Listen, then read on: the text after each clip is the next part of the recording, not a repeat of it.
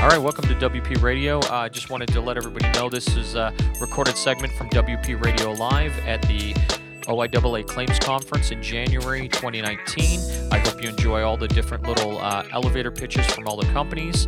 So sit back, relax, and enjoy it, and uh, we'll see you soon. All right, good afternoon. It's Terry Doherty from uh, W P Radio Live. We're live today at the Claims Conference down at the Metro Convention Center, and uh, our first guest today is J C Blount from R S M. J C, thank you very much for joining us. Thanks for having me, Terry. Um, J C, uh, tell me what R S M does. What do you guys do at R S M Canada? So R S M is the fifth biggest company in North America. We're an accounting firm. We're in almost every country, um, probably seventh biggest globally. Uh, Ottawa, er, in Canada, we just started a year ago, so we're celebrating our one-year anniversary. Uh, we've got uh, four offices, uh, six hundred staff, so it puts us on the map as about the eighth biggest in Canada. Um, so R S M does audit, tax, and consulting services. Uh, our group specifically um, specializes in commercial claims and insurance claims. So insurance claims covers business interruption, stock losses, Uh, cyber losses. Um, another part of our team does a lot of personal injury work, so past and future loss of income due to motor vehicle accidents, present value of future care costs, income replacement benefits. Um, so so that's specifically what we do for, for the insurance company. Okay, and uh, you said you have four locations. Where are you located throughout Canada? So we're in Toronto is the mothership, and then we just bought three offices in Calgary, Edmonton, and Red Deer.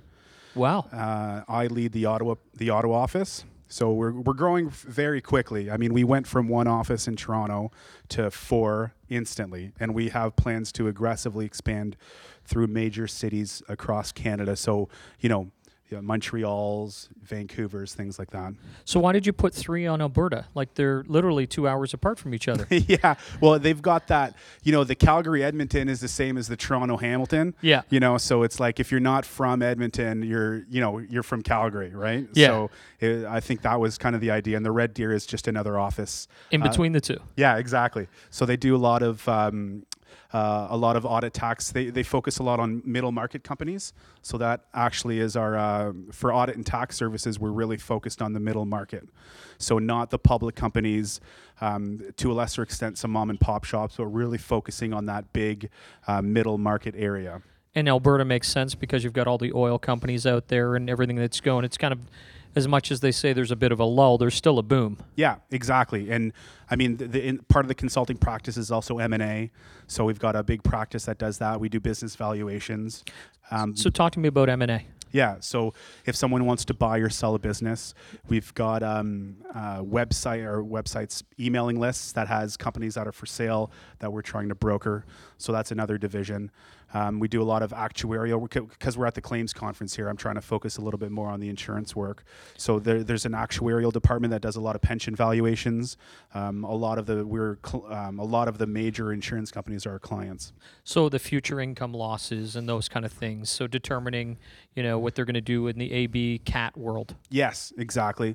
Um, and and more so institutionally for insurance companies for their pensions for their employees. Oh, as well, you actually work with the insurance. Yeah. Companies for pension plans and stuff. And, and, and to be honest, I, I'd like to think myself as a bit of a nerd, but the actuaries, I'm saying this in a positive in a positive light, the actuaries have, they're crunching out numbers all the time, making statistical models, um, able to, to mine data, um, you know, cyber threats, assessments. Uh, so it's been uh, it's it's been really good. Uh, and, and here at the Claims Conference, Um, there's a lot of people, and the weather, I think, was a little bit difficult for some people, but there's a still really good turnout. Yeah, I'm happy to be here. Yeah, no, I, I, I'm always surprised, and I love coming to the Claims Conference. You get to see people. I tell people it's a little big industry. It's it's huge, absolutely, but it's really little because, you know, it's the same people you see, you know, and if you were, uh, I think if you start your career in insurance, you usually end your career in insurance, whether you stay with the same company or not. Yeah.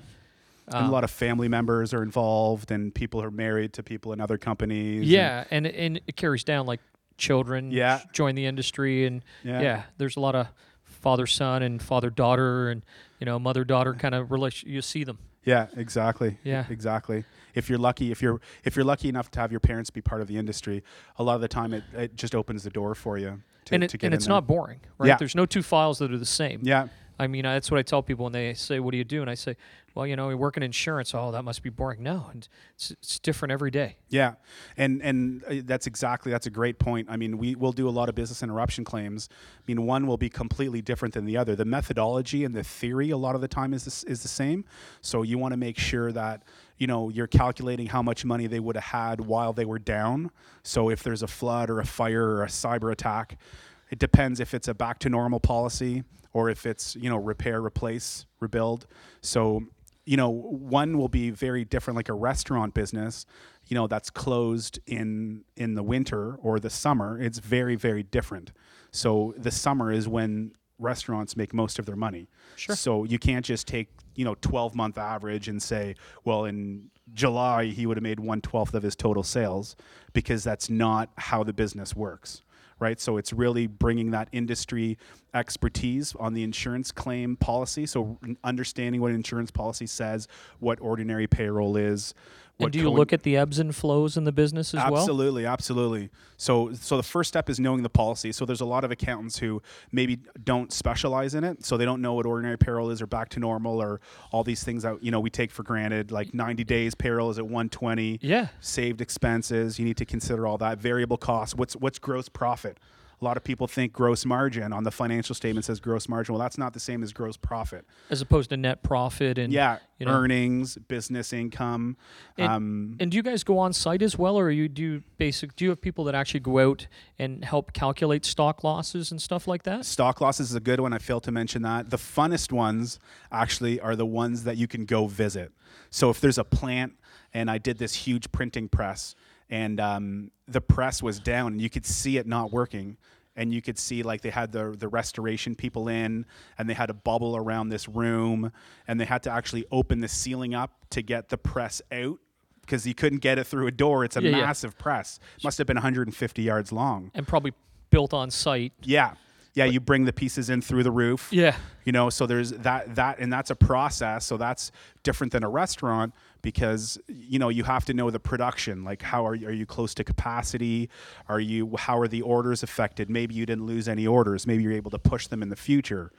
You know, um, but if you're at capacity, you know, uh, sometimes you, you, you've just lost those sales. But that's all, you got to consider the the industry. And that's why we're saying you, you got to consider the policy. Once you get to know the policy, you need to know this specific industry that's operating in, because no two claims are alike. Like, you, you want to think that a business is the same, but maybe the business is in Moncton instead of it's in Ottawa.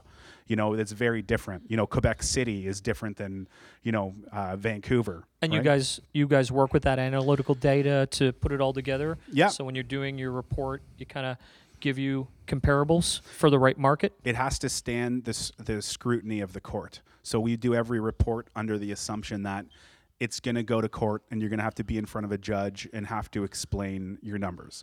Now, most of the time it doesn't go, and in many cases the policyholders are in a tough spot because they need to to accept the money for them to continue operations. But we're we're a national claims team, so we do claims from across Canada, from coast to coast. So we've done ones in Saint John's, we've done some in B C, you know, Calgary with our office in Edmonton, we're doing a lot more. Um, you know, Quebec, because I'm, I'm bilingual, so I'm able to, to service clients that way and make them a, a lot more comfortable to be able to sp- explain to things in French. Um, so, so yeah, you definitely have to understand the industry uh, and and see if there's maybe other factors um, that that are happening. That's really interesting information. Mm-hmm. So, it so it's basically you do you're a full um, whole package when it comes to the accounting portion and the forensic accounting and everything that goes into that. Yeah, absolutely. And the forensic accounting, I'm a I'm a certified in investigative and forensic accounting in Canada and the States. So what when that comes into play a lot of the times is fidelity claims. So if there is employee dishonesty or employee theft, which is like now people are talking about cyber uh, and you know people hacking into the computer, and you know maybe the senior uh, executives have given their um, Uh, their username and passwords to criminals, um, you know, through the dark web, uh, and then there's there's losses that way. So those are sometimes our, our cyber response team can find, you know, where did that money go? Like, did it go to, is it Bitcoin, which is even harder to trace than checks? Yeah. You can imagine how diff, before you write a check, you've got the name to sender, you got, you know, the back says where it was deposited. Bitcoin is a lot more difficult to trace. So, um, you know, but people have always stole money and people will continue to steal money, which is why you have employee dishonesty, crime, and theft policies. A lot of people don't know that. If you have an employee who steals from you uh, and you're able to prove it, that it was that person, and, you know, the forensic accounting comes into showing how they did it. How did they do it? Maybe why did they do it? Was there an opportunity? Was there an incentive? Was there something happening in their personal life? Um, you know, were they going through a divorce? Uh, are they addicted to gambling? So that, that would make them do something that a normal person wouldn't do. Now, the owners, uh, in most cases, you're not allowed to claim for those for those people because um, the policy is more for, for the employees that you can't really watch all the time. So we've been involved in many of those where, you know, someone is just giving gas away or, um, you know, chips or food or just taking things uh, through inventory rolls and uh, different analysis that we've done. We're doing a couple big ones right now, um, and they don't always come up in the paper, so you don't know that it's happening. Um, sure, they want to keep that quiet. They don't want it out there that, you know, there's uh, there's been a loss at their company. It doesn't look good. Yeah.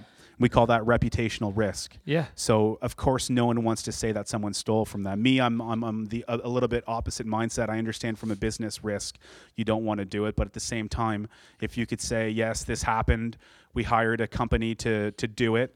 Um, here's the steps that we've taken to improve controls. It sends a hard message to the person that, you know, we're not going to tolerate that. And in many cases, you can get lawyers involved, and we have great relationships with legal counsel that says, you know, maybe you should pursue this criminally as well. You know, so in in, in the forensic days, back when I was specializing more in uh, in the fraud claims, you know, you could go the civil route or you can go the criminal route. So many cases, people are taking one or the other. Uh, the civil the civil route is more is on the balance of probabilities. So to prove it in court is is uh, I'm gonna, I'm doing air quotes. The people who are listening to this can't see it, but is easier to prove than criminal proceedings. The burden isn't as high. The burden of proof is less substantial. Yeah. So they'll go the sim, uh, the civil route, get a judgment, and then they'll proceed civilly uh, criminally. And then saying, well, we already have, you know, civil damages awarded. So then, you know, the jury or the judge is maybe more likely, again, air quotes, likely to give a verdict, knowing that they've already been successful in the civil civil matters. Yeah, excellent. Now, we talked about internal theft and external theft. What are you seeing more of, of internal or s- external? In a percentage, do you think you see more internal, like sixty forty, seventy thirty? Yeah, I mean, it depends. We um, there's the study that we do, and I'm, I'm presenting to the Association of Certified Fraud Examiners. The national conference was in Ottawa, and they've asked me to speak to the global conference. There's a paper, um, Net Diligence puts out this paper, and it says it's actually a study from insurance companies. So it's actual claims that have happened where people have stolen money, and they go through the top ten things and ways to do it.